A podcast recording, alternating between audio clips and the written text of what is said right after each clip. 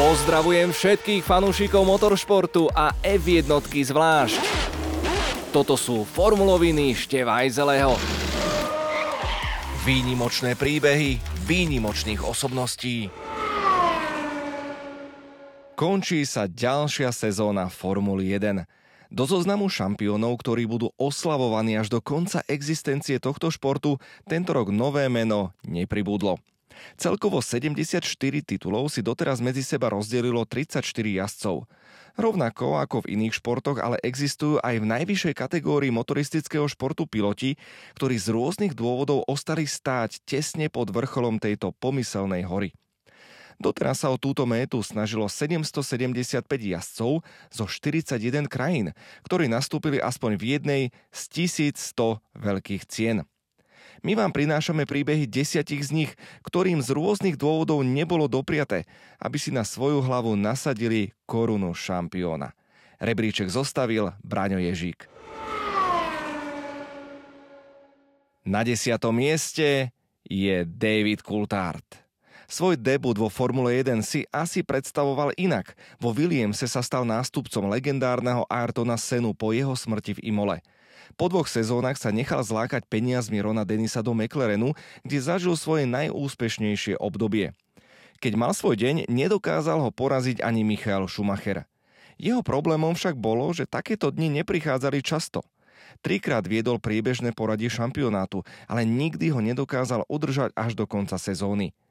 Vedľa Miku Hekinena si uvedomil, že napriek snahe mu na najlepších jazdcov niečo chýba. Na sklonku kariéry pomáhal vybudovať tým Red Bull Racing a postupne sa vďaka svojej usilovnosti vypracoval na úspešného a všestranného podnikateľa. Po 15 sezónach v najvyššej formulovej kategórii sa stal najúspešnejším Britom v počte získaných bodov a pódiových umiestnení. Spomedzi jazdcov, ktorým sa nikdy nepodarilo získať titul, má druhý najvyšší počet víťazstiev, a to 13, a tretí najvyšší počet kôl vo vedení veľkej ceny. 9. miesto Jackie X. Jeden z najvšestranejších jazdcov v histórii motoristického športu napokon svoju slávu získal vo vytrvalostných pretekoch. V rokoch 1969 až 82 šestkrát vyhral 24 hodinovku v Le Mans, čo bol až do roku 2005 rekord. Mimochodom, v týchto štatistikách stále figuruje na druhej priečke. Nečudo, že v roku 2000 ako vôbec prvý športovec stal čestným občanom mesta Le Mans. Popri vytrvalostných pretekoch si odskočil aj na rally Paríž-Dakar, kde na Mercedes G zvíťazil v roku 1983. Z Porsche sa v 82. a 3. stal dvakrát majstrom sveta športových aut. Vo Formule 1 sa objavil pomerne skoro, ako 21-ročné ucho v sezóne 1966 na Nürburgringu v monoposte Formuly 2 Matra MS5, ktorý patril Kenovi Tyrelovi. Umožňovali to totiž vtedajšie predpisy. Hneď v prvom kole však spôsobil kolíziu s Johnom Taylorom, ktorý na následky popálenín neskôr zomrel. O rok neskôr sa opäť v monoposte F2 zaskvel tretím najlepším časom v kvalifikácii F1 na Nürburgringu. V tom istom roku sa stal aj šampiónom Formuly 2. Na Monze sa konečne zviezol v monoposte najvyššej kategórie a získal svoj prvý bod – v nasledujúcej sezóne už sedlal skákajúceho koníka a v červenom Ferrari získal aj svoje prvé víťazstvo. Vtedy však vládol svetu F1 Team Brabham a v ďalšej sezóne už X jazdil pre trojnásobného majstra sveta. Vo veku 23 rokov a 216 dní sa stal najmladším víťazom kvalifikácie. Pribudli ďalšie dve víťazstva a prvý titul vicemajstra. O rok bol opäť v kokpite Ferrari, ale ani tri víťazstva v závere šampionátu mu nepomohli získať titul, ktorý posmrtne získal Jochen Rindt. Z Ferrari to ale už vtedy začalo ísť kopca, aj keď v nasledujúcich dvoch rokoch dokázal ešte dvakrát vyhrať, boli to jeho posledné úspechy v kráľovskej kategórii. Ve jednotke sme ho mohli vydať do roku 1979, ale posledné pódium získal ešte 5 rokov predtým. 8. priečka Bruce McLaren. Novozélandský kiwi, ktorý je dnešným fanúšikom známy skôr vďaka monopostom nesúcim jeho meno, rozdrobil svoj talent v rôznych motoristických disciplínach. V 60. rokoch minulého storočia totiž jazdci Formuly 1 ani zďaleka nezarábali také peniaze ako dnes. V 59. sa stal najmladším bodujúcim jazdcom v F1. Nezabúdajme inak, že vtedy bodovalo len prvých 5 jazdcov. Zároveň sa stal aj najmladším, ktorý získal najrýchlejšie kolo a ktorý sa postavil na pódium. Vyhral hneď prvý ročník tasmánskej série v roku 1964, ktorou si jazdci vyplňali prestávky medzi dvoma sezónami. Že to nebola len nejaká lokálna záležitosť, potvrdzujú aj mená víťazov nasledujúcich ročníkov, ktorými boli Jim Clark a Jackie Stewart. V 66. získal v pamätných pretekoch 24 hodín Le Mans prvé víťazstvo pre Ford – O rok neskôr spolu s Máriom Andretým vyhral preteky 12 hodín v Sebringu a stal sa šampiónom v severoamerickej sérii Kenem. Sezóna 1967 je spojená s jeho menom zozname víťazov pretekov šampiónov na Brands Hatch a s titulom z KM, ktorý získal aj v 69. Titul vo Formule 1 mu ale stále unikal – Najbližšie mal k nemu vo svojej druhej sezóne v roku 1960, keď nestačil na svojho tímového kolegu a svoj veľký vzor Jacka Brabhama. Možno by sa mu podarilo získať aj bájnu motoristickú trojkorunu, víťazstva vo veľkej cene Monaka, 24 hodín Le Mans a 500 míl Indianapolis. Chýbalo mu k tomu prvé miesto v posledných menovaných pretekoch. Zomrel pri testovaní svojho monopostu pre sériu Kenem v anglickom Goodwoode. Monoposty s jeho menom zvíťazili v Indii v 72., 4. a 76. Neskôr pridali aj prvenstva v Monaku a Le Mans, čím sa ešte ani dnes žiadny iný tím popíšiť nemôže. Sedmička. Juan Pablo Montoya. Kam tento kolumbijský rýchlik prišiel, tam zvíťazil. Titul vo Formule 1 sa mu ale získať nikdy nepodarilo – pre Williams testoval už v roku 1997. Kým sa stal jeho stálym jazdcom, stihol sa stať šampiónom Formuly 3000, Champ Car, hneď v debutovom ročníku inak, a zvíťaziť v 500 mil Indianapolis, tiež ako nováčik. Michaela Schumachera si vo Formule 1 dovolil predbehnúť už vo svojich tretích pretekoch. V roku 2002 v asi najsilnejšej Schumacherovej sezóne dokázal vyhrať 5 kvalifikácií v rade – O rok neskôr bolo v hre o titul až do predposledných pretekov. Williams už ale v prvých rokoch nášho storočia nebol tým víťazným tímom z 90. rokov. Prestup do McLarenu v roku 2005 sa preto javil ako logický krok. Tu sa ale jeho ego zrazilo s egom Rona Denisa, ktorý mu Formulu 1 znechutil natoľko, že z nej odišiel ešte v polovici sezóny 2006 a už sa do nej nikdy nevrátil. Odvtedy stihol v NASCAR trikrát vyhrať 24-hodinové preteky v Daytone. V druhom desaťročí tohto milénia sa vrátil do monopostov a pridal aj druhé víťazstvo v Indianapolis. Z aktívnych jazdcov má možno o niečo bližšie k zisku motoristickej trojkoruny ako Fernando Alonso. Stačí mu k tomu zvíťaziť v 24-hodinovke v Le Mans. Na šiestej priečke je Carlos Reutemann. Bývalý guvernér a kandidát na prezidenta Argentíny prišiel o titul v posledných pretekoch sezóny 81 v meste Hazardu, americkom Las Vegas. Lole, ako tohto jazdca prezývali, si spravil dobré meno v polovici 70. rokov v týme Brabham Bernieho Ecclestona. Enzo Ferrari si ho potom vybral ako jazdca, ktorý mal nahradiť Nikyho Laudu po jeho takmer smrteľnej havárii na Nürburgringu v 76. Pred sezónou 1979 prestúpil do Lotusu, ktorý rok predtým vyhral titul. Majstrovské auto ale postavilo Ferrari. Jeho voľba pre nasledujúci rok bola prezíravejšia. Objavil sa v týme Williams. V prvej sezóne podľahol Elenovi Jonesovi, ale tá nasledujúca mala patriť jemu. Frank Williams nikdy nepripúšťal medzi svojimi jazdcami žiadnu tímovú réžiu. A to napriek tomu, že Lole išiel do posledných pretekov ako líder priebežného poradia s jednobodovým náskokom a Austrálčan už nemal ani teoretickú šancu na titul. Po pretekoch mu ale ostal pocit horkosti na jazyku. Hoci oba Williamsi štartovali z prvej rady, preteky vyhral jeho tímový kolega a sám skončil s rozbitou prevodovkou na 8. mieste. Vyčerpaný Nelson Piquet skončil 5. a získal potrebné dva body, ktoré ho dostali pred sklamaného Argentínčana. Frank Williams bol napriek tomu spokojný. Tým obhájil pohár konštruktérov, ktorý si cenil viac ako jazdecký titul. Carlos Reutemann ešte pre neho odjazdil dve juhoamerické veľké ceny v nasledujúcej sezóne, ale potom sa už znechutený z F1 navždy vytratil. Piatá priečka Wolfgang von Trips Keď sa pozriete na štatistiky tohto jazdca, tak si poviete nič moc. Tri desiatky rokov pred debutom Michaela Schumachera sa tento jazdec s modrou krvou mohol stať prvým nemeckým majstrom sveta vo Formule 1, keby v druhom kole predposledných pretekov sezóny v Monze na začiatku zákruty Parabolika nezavadil v rýchlosti 230 km za hodinu o koleso Lotusu Jima Clarka. Následky boli fatálne. Wolfgang Grof Berge von Trips bol so svojím Ferrari 156 Dino katapultovaný do plotu, oddelujúceho trať od divákov. Nemec vypadol z auta a bol na mieste mŕtvy. Jeho monopost vzal život 11 prizerajúcim sa divákom. Ďalší štyria zomreli v nemocnici a 60 si liečili svoje zranenia z následkov nehody. Aj napriek tomuto masakru, mimochodom najväčšom v histórii Formuly 1, neboli preteky prerušené. Do talianskej veľkej ceny pritom von Trips nastupoval z prvého miesta na štarte so štvorbodovým náskokom pred svojim tímovým kolegom Philom Hillom – Tretí Stirling Moss strácal 12 bodov a rovnako ako štvrtý Richie Ginter mal už len teoretickú šancu stať sa majstrom sveta.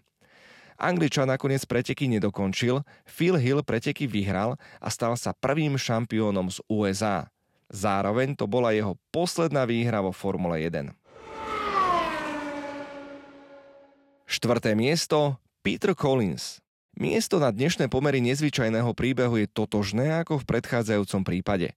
V talianskej Monze bol jeho hlavnou postavou v sezóne 1956 Peter Collins. Tento gentleman sa mohol stať prvým anglickým majstrom sveta vo Formule 1, keby keby v 35. kole neponúkol svoj monopost Ferrari majstrovi Fanjovi. Dobre ste počuli.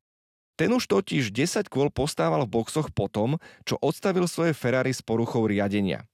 Kým ho mechanici opravili, stratil 4 kolá a bolo zbytočné naháňať sa za bodmi.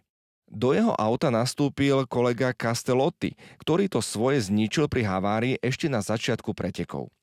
Ferrariho taktika bola taká, že Luigi Musso mal odovzdať svoj monopost Fanjovi, ktorý si to mal rozdať o titul s Collinsom. Trošku zložité?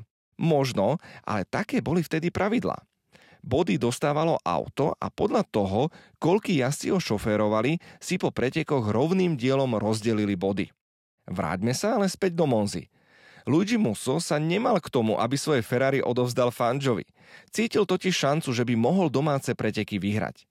Keď však prišiel Collins na výmenu pneumatík, stalo sa niečo nečakané. Svoje miesto ponúkol Fanjovi. Ten neváhal a nakoniec skončil na druhom mieste. Polovica zo získaných bodov mu bohato stačila na zisk štvrtého titulu. Možno si pri čítaní tohto príbehu zaťukáte na čelo, ale Peter Collins to videl vtedy zo svojho pohľadu inak. Pokiaľ preteká Juan Manuel Fanjo, nezaslúži si titul nikto iný. Pre mňa by to bolo aj tak priskoro, aby som sa stal majstrom. Som ešte mladý a na titul mám dosť času. Čas tu pre každého meria ale niekto iný. Kolinsová kariéra trvala po posledných fanžových pretekoch presne 29 dní. Angličan vyhral v sezóne 1958 svoju domácu veľkú cenu na Silverstone a víťazstvo mal potvrdiť na Nürburgringu.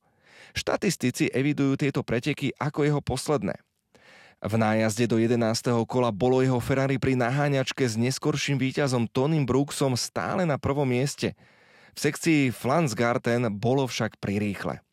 Prešlo na protilahlý nízky svah, pričom Collinsovo telo bolo z kokpitu vymrštené. Bezpečnostné pásy vtedy Volvo vo svojich autách ešte len testovalo. No a britský jazdec hlavou narazil do jediného stromu v okolí. Svojim zraneniam podľahol v nemocnici nasledujúci deň. Na tretej priečke v našom rebríčku sa umiestnil Ronnie Peterson. Super Sweet, čiže Super Švéd, mal neuveriteľnú schopnosť zvládať monopost pri prejazde zákrut šmikom na hranici fyzikálnych zákonov. Tá očarila Kolina Chapmana a povolal ho v roku 1973 do svojho týmu po bok aktuálneho majstra sveta Emersona Fittipaldiho. S čierno-zlatým Lotusom dosiahol svoje prvé 4 víťazstvá vo Formule 1 a čo zaujalo ešte viac, bolo 9 víťazných kvalifikácií z 15 pretekov. Rekord, ktorý prekonal až Ayrton Senna v 88. Kde sa však dvaja bijú, vyhráva tretí. A toto porekadlo platilo aj v 73., keď sa z titulu radoval Jackie Stewart. Rýchlosť totiž nie je vždy všetko. Peterson bol prirodzený talent, ktorý sa nevenoval technike tak ako Jackie Stewart či Nicky Lauda, ktorí vtedy kráľovali svetu veľkých cien. Aj to mohlo byť dôvodom, prečo si nevedel v štartovom poli nájsť to správne auto, ktoré by ho doviezlo k titulu.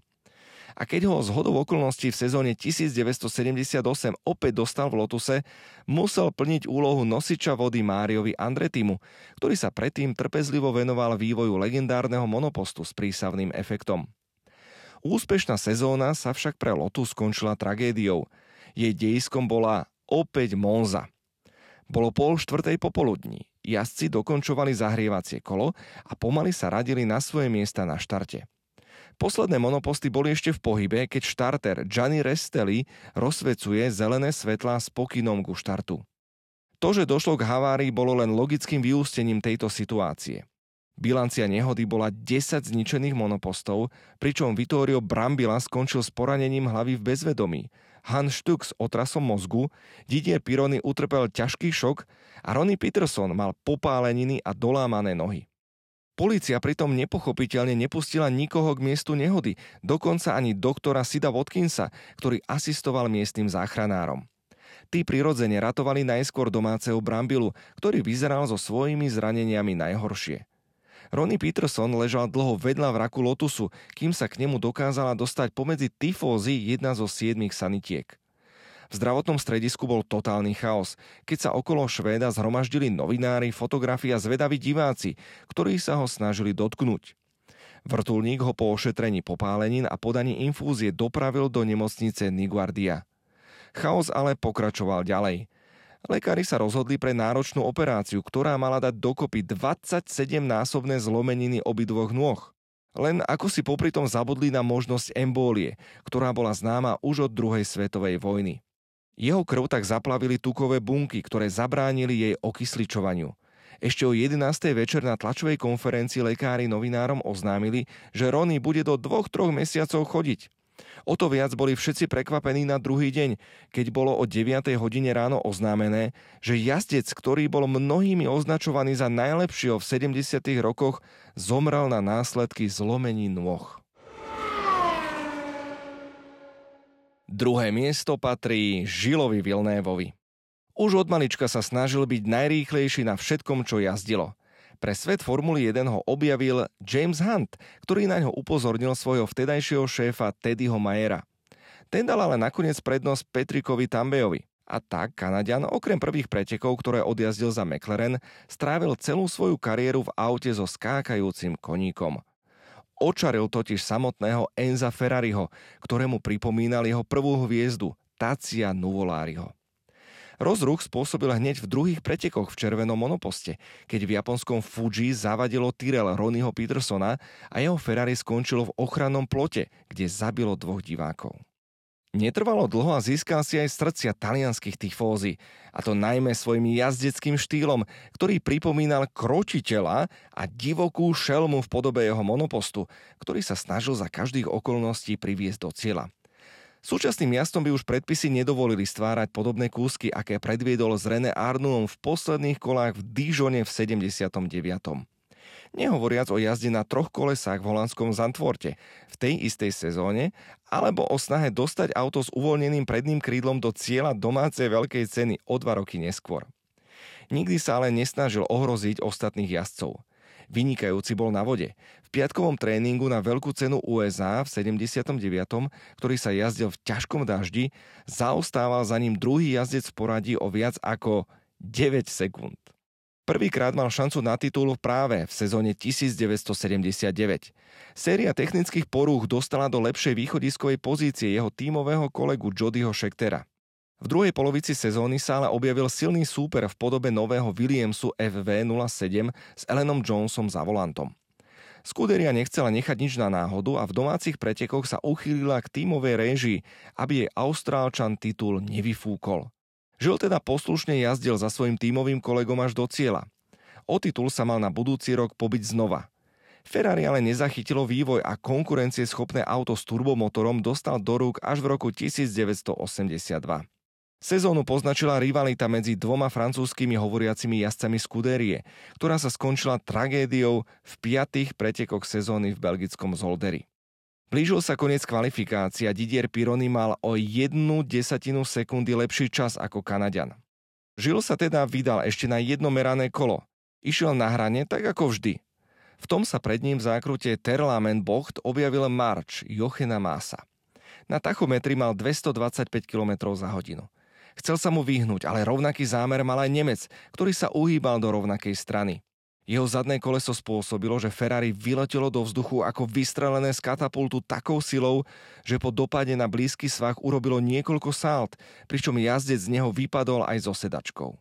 Vilnéva našli až v záchytnom plote bez prilby. Lekár bol na mieste 35 sekúnd po nehode. Žil mal hmatateľný puls, ale nedýchal. Po prevoze do nemocnice boli zistené devastačné poškodenia životne dôležitých orgánov, tak bol ešte v ten večer odpojený od prístrojov. Pirony skončilo 7 pretekov neskôr v nemocnici s dolámanými nohami a na pretekárske okruhy sa už nikdy nevrátil. Ferrari napriek tomu, že v šiestich veľkých cenách štartovalo len s jedným autom a v dvoch neštartovalo vôbec, získalo pohár konštruktérov. Na jazdecký titul si však muselo počkať až do príchodu Michaela Schumachera.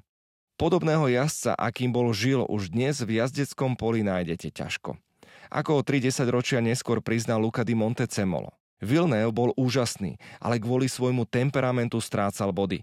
Pomery sa zmenili natoľko, že jazdec s podobnými vlastnosťami by dnes miesto vo Ferrari ani nezískal. Dnes pretekať srdcom jednoducho nestačí. No a je to škoda, pretože fanúšikovia práve takých jazdcov milujú. Pri vstupe na testovací okruh Ferrari vo Fiorane je dodnes umiestnená Vilnévová bronzová busta. No a víťazom nášho nešampiónskeho rebríčka sa podľa očakávania stal Sir Stirling Moss, alebo ak chcete Mr. Motor Racing, ktorý si povedal po nehode v pretekoch Glover Trophy v Goodwoode, následkom ktorej bol mesiac v kome a pol roka pripútaný na lôžko, že je lepšie odísť zo športu so zdravou kožou ako v rakve. Odvtedy si syn Zubára, ktorý 5 rokov pred jeho narodením skončil 14. v Indy 500, úspešne budoval imič najlepšieho pilota Formuly 1, ktorý sa nikdy nestal majstrom sveta. Ale, aby sme boli spravodliví, tak musíme dodať, že oprávnene. Ak sa pozrieme na poradie všetkých jazdcov v histórii F1 podľa počtu víťazstiev, tak na prvých 22 priečkach nájdeme len jedného jazdca, ktorý nebol šampiónom. Áno, bol to práve tento Angličan. Humor ho neopúšťal ani vo vysokom veku. Do šlachtického stavu bol povýšený pri príležitosti svojich 70. narodenín 21. marca 2000. Po obrade v Buckinghamskom paláci šoféroval svoj Mercedes a pri bráne ho zastavil strážnik so slovami Máte nejako naponáhlo? Kto si myslíte, že ste? Stirling Moss? Muž za volantom mu s úsmevom na perách a s typickým anglickým pokojom odpovedal Odteraz už Sir Stirling Moss. V sezóne 1955 prestúpil do Mercedesu a odvtedy až do konca kariéry neskončil v konečnom poradí šampionátu Formuly 1 horšie ako na treťom mieste, ale ani lepšie ako na druhom. Ťažko povedať, čo bolo toho príčinou. Jednou bol možno Juan Manuel Fangio, o ktorom športovo uznal, že bol lepší ako on. A v závere kariéry možno jeho vlastenectvo, keď jazdil za malé anglické týmy, ktoré v tých časoch ešte neboli na úrovni tých najlepších. Sám to vtedy vysvetloval slovami, že je lepšie prehrať s odsťou v britskom týme, ako vyhrať v zahraničnom. Okrem Formuly 1 sa, ako bolo vtedy zvykom, zúčastňoval rôznych automobilových súťaží. Celkovo ich za svoju kariéru stihol absolvovať 527, pričom 212 z nich vyhral. Medzi najikonickejšie výhry patrí jeho porážka Fanja v Peskare v 57. s náskokom viac ako 3 minúty. O rok neskôr vyhral v Argentíne ako prvý s monopostom F1, ktorý mal motor za jazdcom. Až do príchodu Grahama Hilla to bol práve on, kto sa s troma víťazstvami stal formulovým vládcom Monaka. V pretekoch Mille Miglia, Targa Florio a Turist Trophy v 55. Napriek tomu, že svoju aktívnu kariéru skončil pomerne mladý, na motoristické preteky nezanevrel – so svojou charakteristickou bielou prílbou a bledomodrou kombinézou sa stále zúčastňoval pretekov historických vozidiel. Posledný krát sa tak stalo v júni 2011, keď mal takmer 82 rokov. Ďalšie zaujímavé informácie a príbehy nájdete na redbull.sk.